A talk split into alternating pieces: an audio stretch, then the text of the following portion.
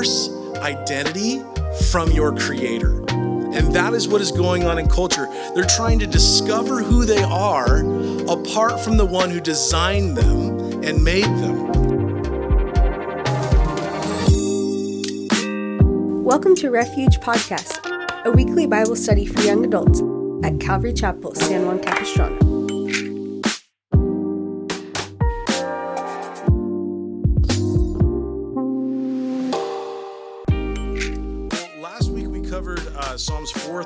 Through 7, so I thought tonight we'd just do one psalm. That was a lot of information last week. We went through the topics of love, um, anger, and justice, looking at how God can be both loving and just at the same time, um, and how those uniquely link up within the Lord. Um, they're they're not separate parts of his of his personality, but yet God is perfectly loving and perfectly just at the same time. Um, and and you can listen to that one if you want. But that was a, a, a, large theological topic that we discussed last week in chapters four through seven. Um, we went from the love of God and then connecting that with his justice. We looked at anger and how we are to handle the emotion of anger while maintaining our walk with God. The, uh, the writer of that psalm, Psalm chapter 4, verse 5, says, Be angry, but do not sin. Like anger is a proper response to a lot of the things that are going on, but there's also a way for us to stay out of sin that comes from anger. So tonight we're going to look at Psalm 8, which is a psalm of praise. And this psalm would be classified as a nature psalm. Remember, there's 10 categories of psalms. There are five different books that make up the entirety of the book of Psalms, five different volumes. Um, and they break up in these different chapters. So we're still in the first volume that deals with the um, mainly the relationship of man to God, and soon we'll be moving through um, into a different section. But tonight we are in that that section, and this is classified as a nature psalm. But more than that, it is also a messianic psalm, speaking of Jesus Christ who is to come. Um, it's written by David, and he writes as he looks up and over creation. So as he his gaze looks towards the heavens um, in the night sky, and as he he looks over all of creation, he begins to wonder how a God who has created all this why would God consider me? A God who is so vast and big and powerful, why would he ever consider or spend time thinking about me? He, he basically comes to the conclusion that I'm a speck floating on a speck in comparison to the vastness of Almighty God. But yet, he's made me in his image and he knows me. And that's where his mind begins to explode. David asked the question, What is man? Right? Just like in the movie Zoolander, where he's like, Who am I? Right? Isn't that the question of humanity? Sorry, you've never seen that, that uh, God-forsaken movie. But um, there, there's a question of, of identity within culture, right? Um, people want to know, like, who am I? I don't even know who I am. I'm still trying to figure out who I am. You cannot divorce identity from your creator. And that is what is going on in culture. They're trying to discover who they are apart from the one who designed them and made them, who gives them their identity. Um, if you look at, uh, there's an identity crisis that's going on. But David asked the question of what is man? And that question is ultimately answered by Jesus Christ who the Bible calls the last Adam, through whom we regain our lost dominion. Where the first Adam failed and lost, Christ, the last Adam, has redeemed. So it's a psalm that points to the truth that in God, remarkable is in his remarkable condescension. The fact that God became man and descended in the person of Christ is proof of our dignity as creatures made in the image of God. In fact, Warren Wiersbe said this that the grandeur of men and women is found only there, speaking of God, and apart from knowing God, we have no understanding of who we are or what we are to do in this great universe. So there's an identity crisis, and, and, and a, apart from God, we cannot understand first who we are or what we are to do with the world that God has put us in and created for us. That's what the book of Ecclesiastes is about. Ecclesiastes is, is a man who has everything that the world has to offer and says, I'm going to devote myself to finding the meaning of life, but I'm going to take God and I'm going to remove him from the equation and I'm going to give myself to money. I'm going to give myself to work, my career. I'm going to give myself fully to sexual desire. I'm going to give myself whatever I want, whenever I want, and hopefully I will find meaning and satisfaction and happiness. And he comes to the conclusion at the end that all is vanity. The, the word is it's all air or breath or smoke. It's grasping for the wind, he says. That the meaning of life cannot be found apart from the one who created it, the author of it, right? It's like if, if you would get into the mind of someone who wrote a book. Do I give the book meaning or does the author give the book meaning? The author. Yes, very good. Yes, the author is the one who defines what the book is about. Same when you come to scripture. Do I give scripture meaning or does God give scripture meaning? So, does, does it matter how this makes me feel? Well, I feel that this means it doesn't matter what you feel. It doesn't matter what you think it means. The author intended for it to have a meaning, and we must discover what that is. And that's what we seek to do as we come to study God's Word. What does God's Word say, and what does God mean? And we cannot understand our own life or who we are without understanding who God has created us to be. And so, verse 1, he says, O Lord, our Lord, how excellent is your name in all the earth, who have set your glory above the heavens. That phrase, O Lord, our Lord, is a confession of three things. Three things. First of all, number one, that there is but one God. He says, O Lord, or Elohim, or, or excuse me, the word is Yahweh here, that there is one God. The second thing is that all people are created by this God. And the third one is that the Jewish people are his people and the sheep of his pasture, is, is what they're saying. O Lord, Elohim, or, or Yahweh is the word meaning the existing one. The Hebrew word is, is it's not Elohim and it's not, you know what it is? It's Jehovah. you know, I write these things down so that I can read them and know what I'm talking about, but sometimes we make mistakes. We're all, we're all, we're all um, what's the word? Failures. There we go. The Hebrew word is Jehovah, which means the self existing eternal one. That's the first Lord. And the second Lord is a different word, and it means master. So the eternal, existing one who is our master, how great or how excellent is your name in all the earth. It tells us there's one God. All people are created by that God, and that the Jewish people are his people or the, the sheep of his pasture. And, and we know from scripture that Jehovah was not just a tribal God who belonged only to Israel, but he wanted his name, meaning his character, his reputation, his might, all of that to be known in all the earth, right? The, the nation of Israel was to take the message of who God was, and they were to be a light there in Israel to all the world of who this God, Jehovah, was the one true God who made all things, and therefore they were to be that light and representative of it. That's why they call him the Lord or, or the, the self existing one, meaning he's not created, he has always existed, eternal, who is our master. And then he says that he is above the earth, your name in all the earth, who has set your glory above the heavens. The psalm begins to describe the Lord's transcendence. Remember, we as we began the book of Psalms, we, we talked about how this, this book goes from so many different aspects of who God is, where he is ascended on high, but yet he is God who is close in Emmanuel. That, that he talks about God's transcendence, but yet his immanence at the same time. It, it's, a, it's a fascinating thing. It describes the omnipresence of God, that he's everywhere all at once, all the time. But the psalm begins to describe the Lord's transcendence, that he is high, his glory has been set above the earth's atmosphere.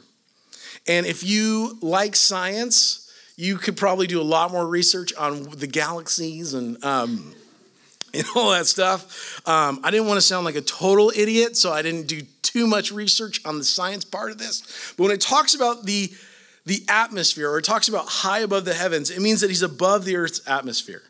Now, I did some research. The nearest galaxy comparable in size to our own is called the Great Nebula in Andromeda. Yep, located approximately 2 million light years away from us. Now, one light year is 5.8 trillion miles. Okay, that's far, right? So one light year is 5.8 trillion miles. The closest galaxy next to us is 2 million light years away from us. Um, we are 13.4 billion light years away from the oldest galaxy ever found called the GN-z11. Sounds like an alien thing. But that's the 13 billion light years away, meaning that's how far, is as far as they could see into space. 13.4 billion light years away. And the writer of Psalm says God is above that. He set his glory just above that. As far as we can see, God is above that. He's high, he's lifted up, his glory is throughout the heavens. And then he goes on to say that, but yet God who is ascended on high is yet immanent with us. He's immanent with us. The glory of God descended Yet God shared with us his presence in the tabernacle and in the temple in the Old Testament, but revealed fully in the person and the work of Jesus Christ. So, God, although ascended on high and transcended in the heavens in glory, yet is immanent with us in the person of Jesus Christ, so much so that he would leave glory, step into humanity, born in a stable, laid in a feeding trough, in a dinky little town that no one cared about for us. It talks about how glorious God is, but yet how close God is, revealed in the person and the work of Jesus Christ. John 1, chapter 14 says, And the Word, the very word that was spoken to create all that we see, even this nebula Andromeda thing that God spoke into creation, right?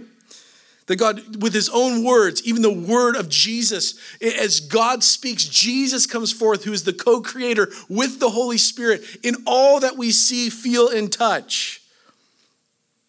He says, And the word became flesh, and he dwelt among us and we have seen his glory. Glory is of the only Son from the Father, full of grace and truth.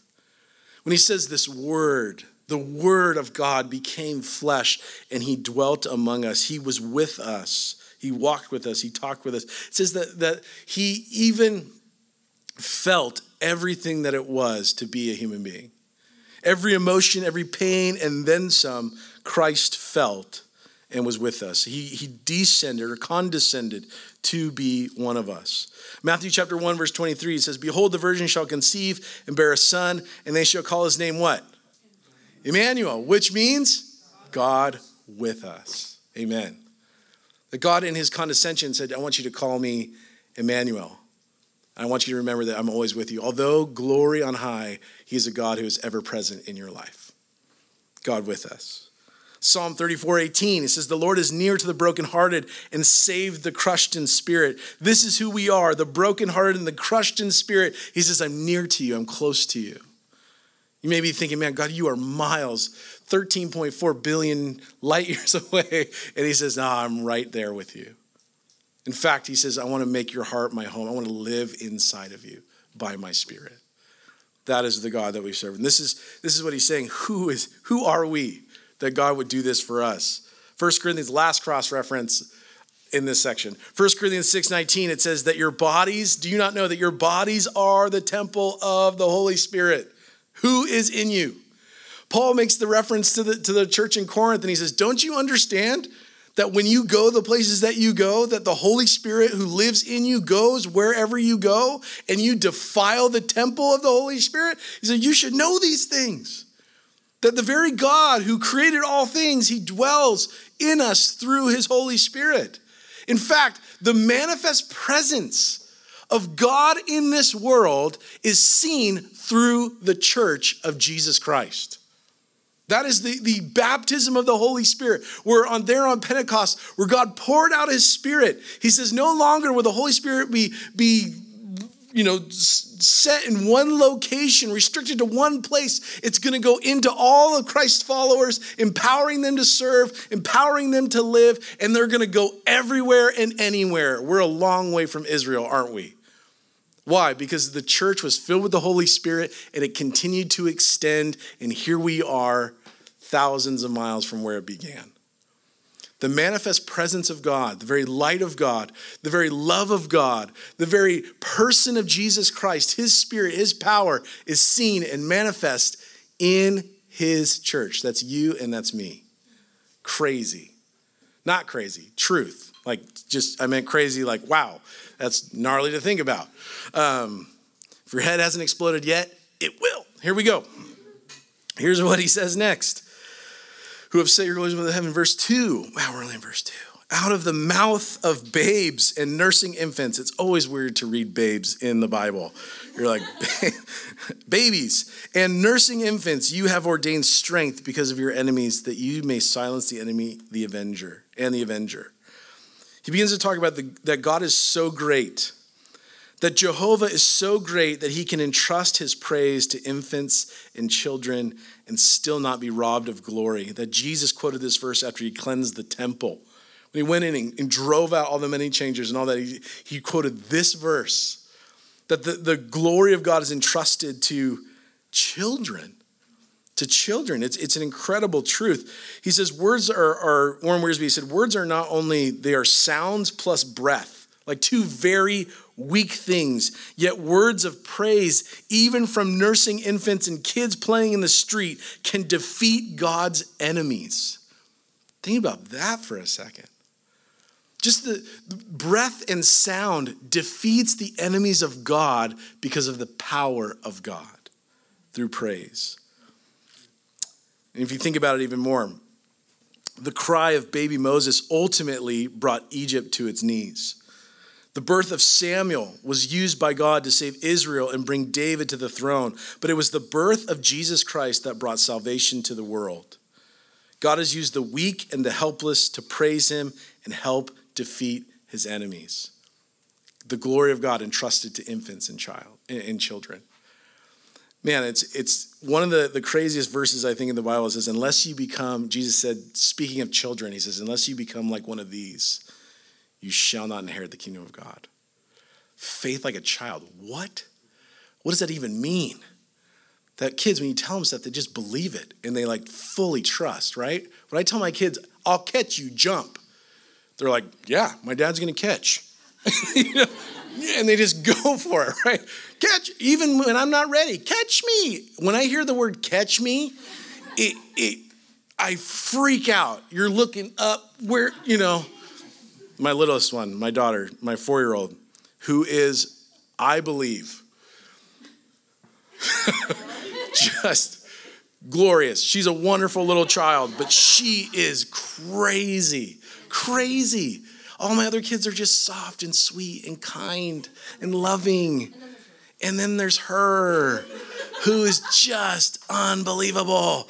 But but she's one who just believes. Like whatever my dad says will come. That the idea that God that Jesus was pointing in that unless you believe like these kids that what God's word says is true, it's going to be difficult for you to inherit. It's going to be difficult for you to believe what God has said. But what does David do? He then takes his eyes and he looks up. Verse 3. He says, When I consider your heavens, the work of your fingers, the moon and the stars which you've ordained, what is man that you are mindful of him? David looks at the works of God as the work of a master craftsman with his hands. Although we know that God simply spoke these things to existence, he attributes them to handiwork or the work of his fingers in this verse, it, reminds me of, of Romans chapter 1, where it says, For since the creation of the world, God's invisible qualities, his eternal power and divine nature have been clearly seen, being understood from what has been made, so that people are without excuse. What David confirms is what Paul wrote as well in Romans that through creation, we must be or should be convinced that there is a creator behind it. That everything that we see, there's no way that it just like came into existence. And what it does, and God, in the way that He created the world and the way that He placed us in it, is so that our eyes would extend past the creation to the Creator. That we would look at it and not worship the creation, but that the person who made it. Right? When someone does something amazing and beautiful or makes something and, and paints something, you don't go over to the brushes and you're like, You did a wonderful job, brush. You speak to the artist, the one who made it, and you're like, You're, you're incredible. The things that you can do with those hands and those brushes. Wow. Because you made it. We don't worship the painting, we don't worship the, the instruments, we worship the creator.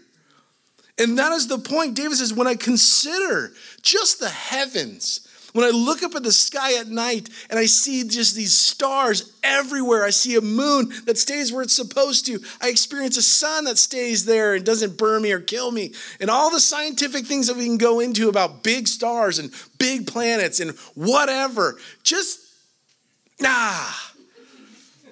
There has to be a design behind it, there's an architect behind it. And that's what David is saying. When I consider your heavens, the moon, the stars, which you have ordained, what is man that you're mindful of him? The idea is that through his creation, man discovers the architect behind the design. But Romans tells us that men stop at the creation and worship of everything that man can see, never stopping to think of the one who made it. And that's why God forbid Israel, right? He told them, never make an image of, of me. I don't want you to ever try and make something that you think I look like, God said. That's why he came in smoke or he came in, in, in light. God never was like, in, in, a way, like I'm a, I'm a cow. Like he never came in some kind of form other than the person of Jesus Christ. He always came in, in light or in smoke. And he's, he told the people, he told them in, in the book of Exodus, do not make any graven image of me. Not because you're not talented, not because you can't, you don't have skill to create, but because anything that you would make would never compare to the glory of God, therefore robbing God of glory. It, it would demean him, it would demote him, it would bring him down. And so God says, just don't even do it. Don't do that because of, of who God is. But yet we find that men have worshiped creation from the beginning. Anything in his creation does not compare to the glory of God.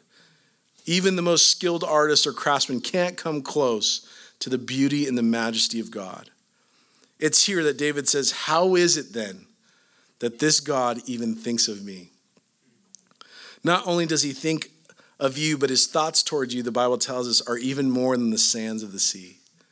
And not just like thoughts of like, you're, I can't stand you, but thoughts of love and good for you my dad used to tell me all the time when I was a kid, you know, he's like, lick your finger. And I was like, was a trick? But we're at the beach and he'd be like, you know, lick your finger and stick it in the sand. And he's like, count every one of those little grains of sand. I'm like, I can't. It's ridiculous. This is this is a horrible trick, Father. You know, like you're like one, two, and he tried, and he's like, now you can't even count the ones on your finger. Now look at where we are. He's like, God thinks about you more than that. Thoughts of good for you. And this is what David, his mind just goes, it, it just, it explodes. And he goes, Why would a God who's made all these things even think about me once? But not only think about me once, but give me breath and life and choice, free will, love. Like, why would God ever do these things? And that's a great question, right? What is man? Who am I? It's here that David begins to think about that. Not only does he think about it, uh, think about us, but his thoughts are, are even more than the sands of the sea. And look, but look, here's the, where he answers it in verse five. Um, he says, "And the Son of Man that you would visit him, for you have made him a little lower than the angels, and you have crowned him with glory and with honor. You have made him to have dominion over the works of your hands. You have put all things under his feet, all sheep and oxen." Even the beasts of the field, the birds of the air, and the fish of the sea shall pa- that pass through the paths of the sea. O Lord, our Lord, how excellent is your name in all the earth. This is really, um, it's called a chiasm. It's a type of writing. Even Romeo and Juliet is a chiasm where it has the same theme that it ends with, and it has a climaxing point somewhere within it, right? So this is written as a chiasm. The same words that it starts with is the ones that it, ends with. The same theme of the excellence of God and the greatness of God, the master, the creator, is how this psalm ends. But he answers the question why does God pay attention to specks floating on specks? And here's, here's where it is it's because we were created in his image. We are created in his image. We were not created a little higher than the animals, which is what science teaches and science believes. But we are created a little lower than the angels. And here, the word can be translated God. We are, I'm not saying we're gods. Please don't go tell Pastor John that Andrew is telling, Pastor Andrew is telling us all that we're gods and we're going to have our own planet and you get to populate it. No, that's the wrong, wrong thing. Um, Mormons and things like that. That's not what we believe. The word can be translated God, meaning that we've been made a little lower. The Lord crowned Adam and Eve and he gave them dominion over all the creatures, Genesis tells us.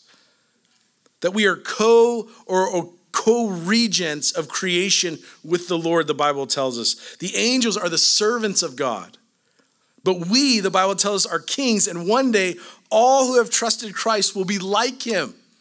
Someone once said that the Trinity, when you look at the Trinity and the relationship of man to the Trinity, that God is our Father, Jesus our brother, the Holy Spirit our friend. Because God the Father, Jesus says in Romans chapter 8 that we are heirs and co heirs with Christ. It doesn't mean that you're like right here. He says, You're with me. We're with together, reigning and ruling in the new kingdom of God. Who are we? I know who I am, and I know who some of you are. Who are you and who are we that God would even think about us, let alone make space for us in His kingdom and then give us a place of honor and glory? What in the world? What kind of God is this? This is insanity. But it's all based upon the sacrifice of Jesus Christ upon the cross. It's been made possible that Jesus, through his sacrifice, that we get to experience co heirship, sonship, daughtership with Christ. That God's in his ascension descended to our level so that we can ascend with him in glory. Crazy stuff. You weren't expecting this tonight. Maybe you were. Anyway, here's where we kind of wrap things up. 1 John chapter 3 verse 1 through 3 it says, "See how very much our Father loves us, for he calls us his children." and that in what we are. But the people who belong to this world don't recognize that we are God's children because they don't know Him. Dear friends, we are already God's children, but He has not yet shown us what we will be like when Christ appears. But we do not know that we will be like Him, for we will see Him as He really is. And all who have this eager expectation will keep themselves pure, just as He is pure. Romans chapter 8, verse 29, it says, For God knew His people in advance and has chose them to become like His Son so that his son would be the firstborn among many other brothers and sisters. So if the Bible calls us kings, it calls us priests and kings in 1 Peter, then why do so many live still like slaves? It's because our first parents sinned and lost their crowns, forfeiting that dominion. There in the garden, when God created this perfect system, this perfect world, man sinned and it affected the entirety of the system. It'd be like if you're making cookies, you have your batter and you're like getting it all together. If you're making soup, if you've ever made soup, um, if you've ever made anything, if you're making something, okay, say I'm cooking for you tonight and I am making you chili and we're having a big chili cook off or whatever, and I'm like, I can't wait to extend my gift of making chili to you. And I'm like, oh, I can't wait for these guys to eat it. It's going to be so great. And I sneeze directly into the bowl. What has happened to that bowl is it, I cannot just simply scoop out that section and be like, it's all good. Although I have. But you know, we never do that to you. Not, not to you, never to you. But what's happened? The whole system is affected. The whole bowl has been ruined. It's gone. It's trash. It's been affected. I have to start over.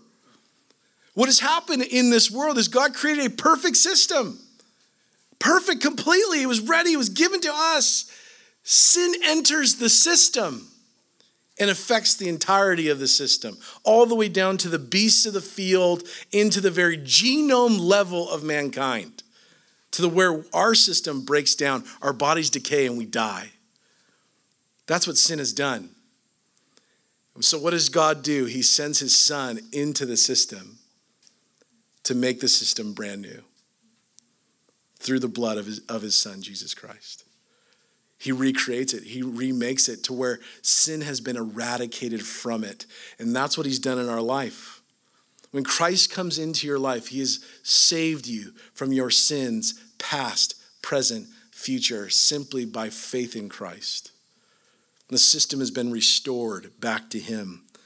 But we can still sometimes choose and forfeit um, what God has done in our life and live as though we were not. Romans 5, it tells us that it was no longer us ruling and reigning, but now sin reigns and death reigns, right? But Christ has regained the dominion over the earth for us and will one day share it with us when he reigns. And so today, Christ sits upon the throne in heaven and all things are under his feet. That's what this is speaking of.